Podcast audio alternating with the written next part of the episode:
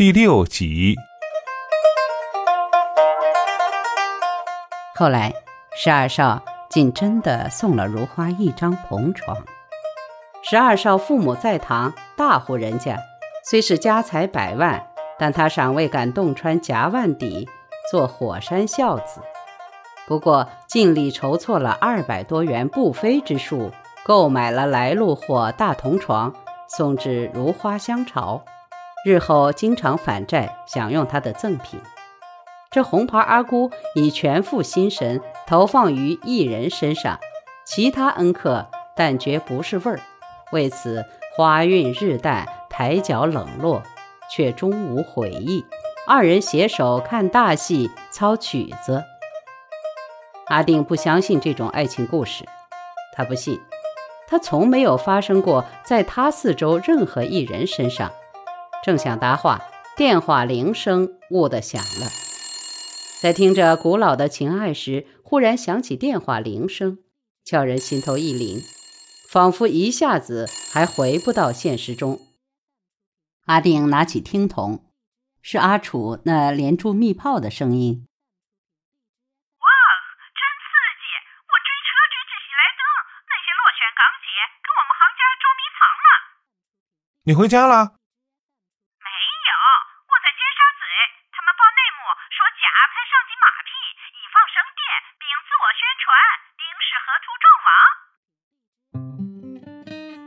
这些女孩子输了也说一大箩筐，幸好不让他们赢，否则口水淹死三万人。输就输了，谁叫自己技不如人？人人去搏见报，搏出名，你不搏，表示守规则。选美又不颁发操行奖，所以阿定没兴趣。但如果没有这些花边，阿楚与他的行家们便无事可做，非得有点风波不可。你快回家！现在几点了？赶快跑回沙田写稿去。他其实怕他跑来他这里写稿，以前没问题，今晚万万不能。我不回去，太晚了，我现在过来。他喜欢来就来，走就走，但今晚，阿定一瞥如花，他基于女性敏感，一定明白自己的处境。也许他习惯成为声张熟味的第三者，老举众人妻，人客水流柴，为元永定操行记录一项甲等。如今千年道行一朝丧，阿楚本来便泼辣，上来一看，你叫他如何洗刷罪名？你不要来！为什么？我要睡了。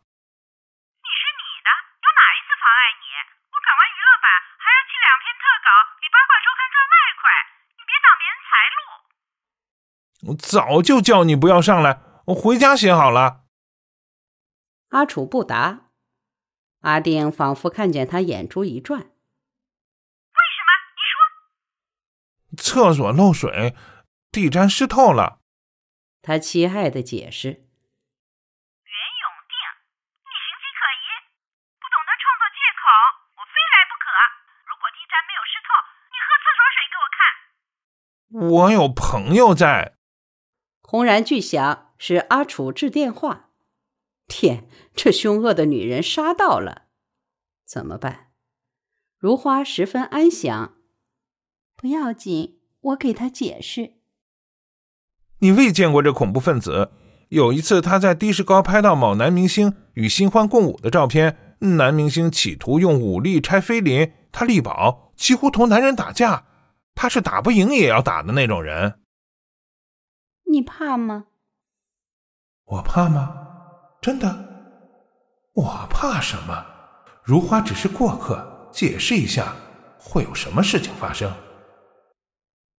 永定，他又开始他的风情。你放心，应付此等场面，我有经验。哈，他怎的忘了他见过的世面？而且我有事求你。不会叫你难下台，也许借助你女朋友的力量，可帮我找到。你看，我可是去找另外一个男人的。是的，并不是他。一阵空白，阿定计算时间，不住的看表。阿楚现今在地铁的士，如今下车，到了他家的门口。他在咨居期间，无意的发现进屋多时，他却未曾放松过，未换拖鞋，甚至纽扣也没有解开，在自己的家也端正拘谨，面临一个两美相遇的局面。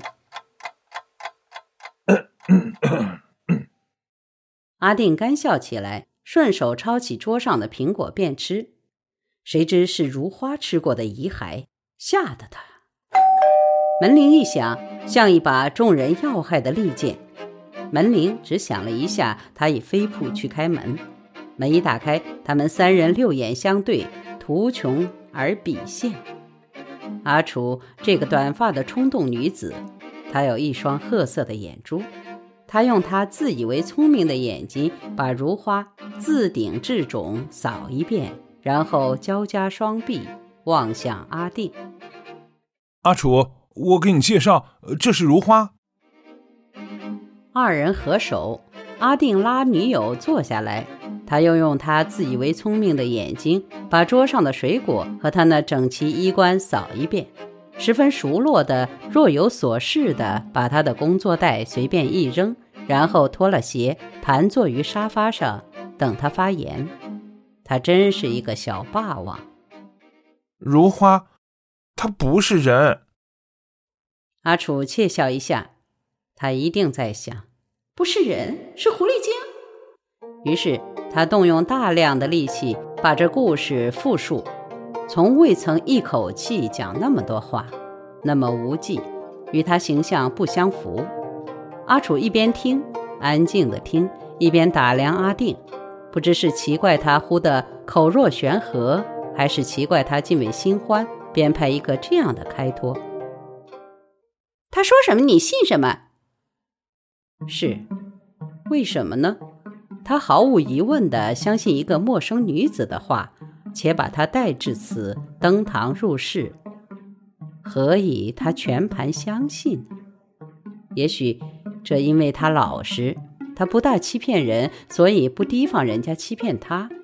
而阿楚，对了，他时常说大大小小的谎，因此培养了怀疑的态度。每一事每一物都怀疑背后另有意思，暗中有暗。他转向如花：“你怎样能令我相信你是个五十年前的鬼？”如花用心的想，低头看他的手指，手指轻轻的在椅上打着小圈圈，那么轻，但心事重重。阿定的眼睛离不开他的手指。哎呀，有了，你跟我来。去哪儿？阿楚不是不胆怯的，他声都颤了。如花立起来，向某房间一指。他走前几步，发觉是阿定的房，但觉不妥，又跑到厕所中去。他示意阿楚尾随入内。厕所门关上了。我不知道这两个女人在里头干什么。鬼用什么方法证明她是鬼？我在厅中想出了二十三种方法，其实最简单的便是变一个脸给他看。不过他的鬼脸会不会狰狞？二人进去良久，深沉影寂。阿定忍不住想去敲门或刺探一下，回头一想，男子汉不应偷偷摸摸，所以强行装出大方之状。心中疑惑搅成一团一团。